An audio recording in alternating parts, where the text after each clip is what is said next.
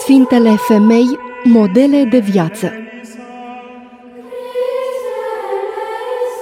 Rubrică realizată la Radio Renașterea de Viorica Văscu.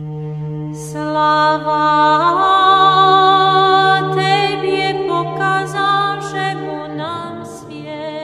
Bine v-am regăsit, stimați ascultători, la o nouă incursiune prin calendarul creștin-ortodox.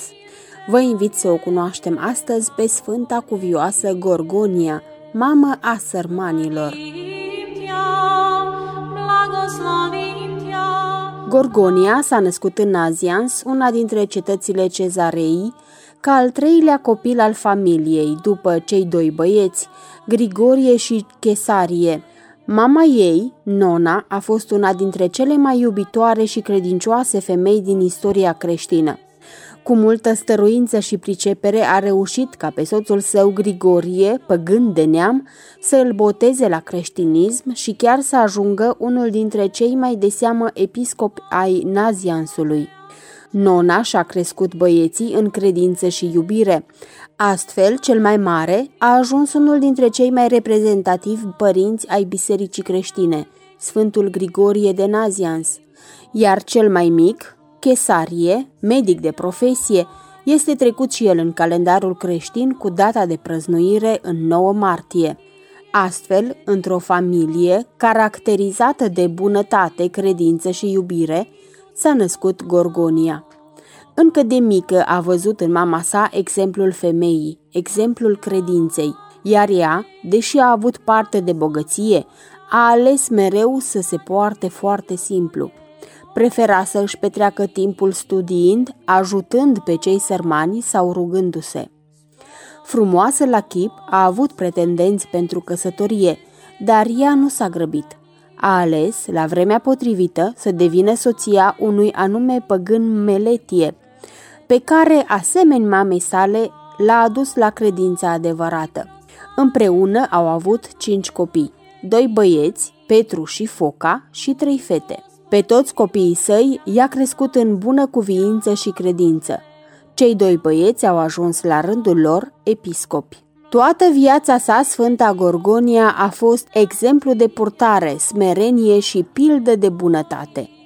Modul în care a crescut pe cei cinci prunci în iubirea de Hristos și spiritul autentic creștin a înnobilat vocația de mamă. Îndeplinirea datoriilor și a regulilor morale, dar mai ales împlinirea sfințeniei, reprezentau reguli respectate de fiecare membru al familiei sale. Copiii au crescut cu dorința și strădania de a nu se abate de la învățăturile primite. În toată viața ei, Gorgonia a fost un model de umanitate și smerenie. Casa ei era mereu plină de cei care aveau nevoie de ajutor sau pur și simplu de sfaturi. Era mamă pentru orfani, soră pentru sărmani, prietenă pentru văduve, fică pentru cei bătrâni și neputincioși. Oferea găzduire străinilor, îi căuta pe cei fără familie în spitale, împărțea mereu hrană celor oropsiți. Știa să aibă o vorbă bună pentru fiecare în parte. Era numită mamă a sărmanilor. Dar aceste lucruri nu au făcut-o niciodată să uite de rugăciune, de slujbele bisericii și de post. Multe nopți și le petrecea în rugăciune. De multe ori, participând la slujbele de noapte, adormea câteva momente în genunchi. Și asta era de ajuns pentru ea. A doua zi o lua de la capăt. Cel mai mult îi plăcea cântarea psalmilor. Era pentru ea balsam pentru suflet. Avea o memorie ageră, un suflet drept și luminat, iar genunchii ei aveau pielea întărită de mulțimea privegherilor în care se închina până la pământ și a rugăciunilor purificate de lacrimi.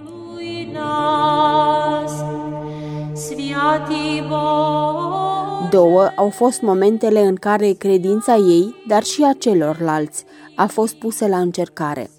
Primul moment s-a petrecut într-o zi când Gorgonia călătorea cu căruța trasă de niște catâri.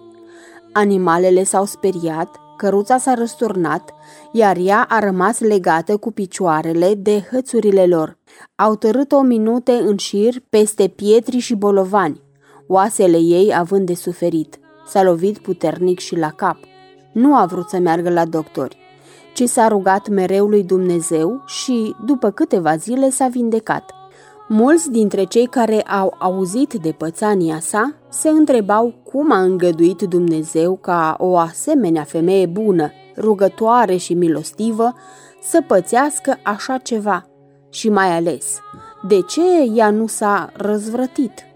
Gorgonia însă le spunea că a fost planul Tatălui Ceresc pentru a o încerca, dar și pentru a aduce, prin minunea vindecării ei, și pe alții la credință. A doua încercare a venit iar prin boală, una necunoscută și cruntă. Avea scurgeri de sânge, roșeață, febră și amețeli, încât nu se mai putea ține pe picioare. Doctorii pe care i-au chemat cei apropiați nu o puteau ajuta. Gorgonia a știut însă că în biserică se găsește medicamentul ei. Așa că, într-o noapte, s-a târât până acolo și, îngenunchind la altar, s-a rugat. Iar tatăl cel ceresc, iubitor, a vindecat-o.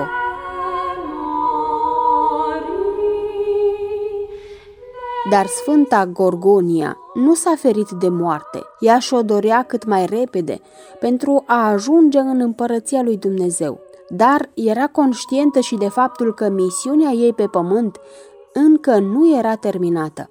Știa că atunci când va fi aproape de sfârșit, Domnul o va anunța.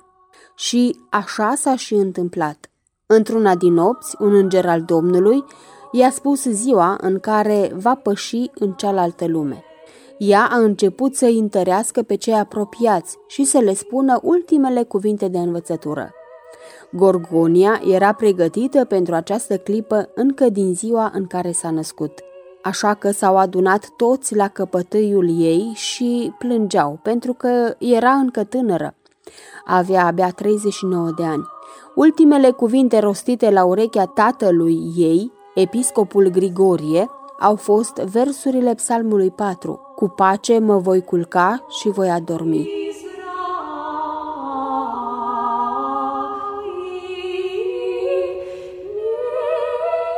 La înmormântarea ei, Sfântul Ierarh Grigorie, teologul, fratele ei, avea să îi citească un minunat necrolog în care o descrie astfel. Citez.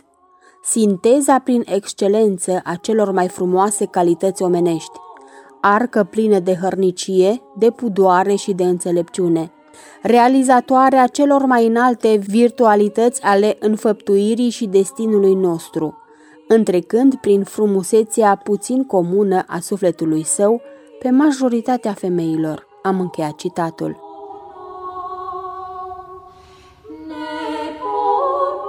Sfânta cuvioasă Gorgonia este pomenită în calendarul creștin în data de 23 februarie.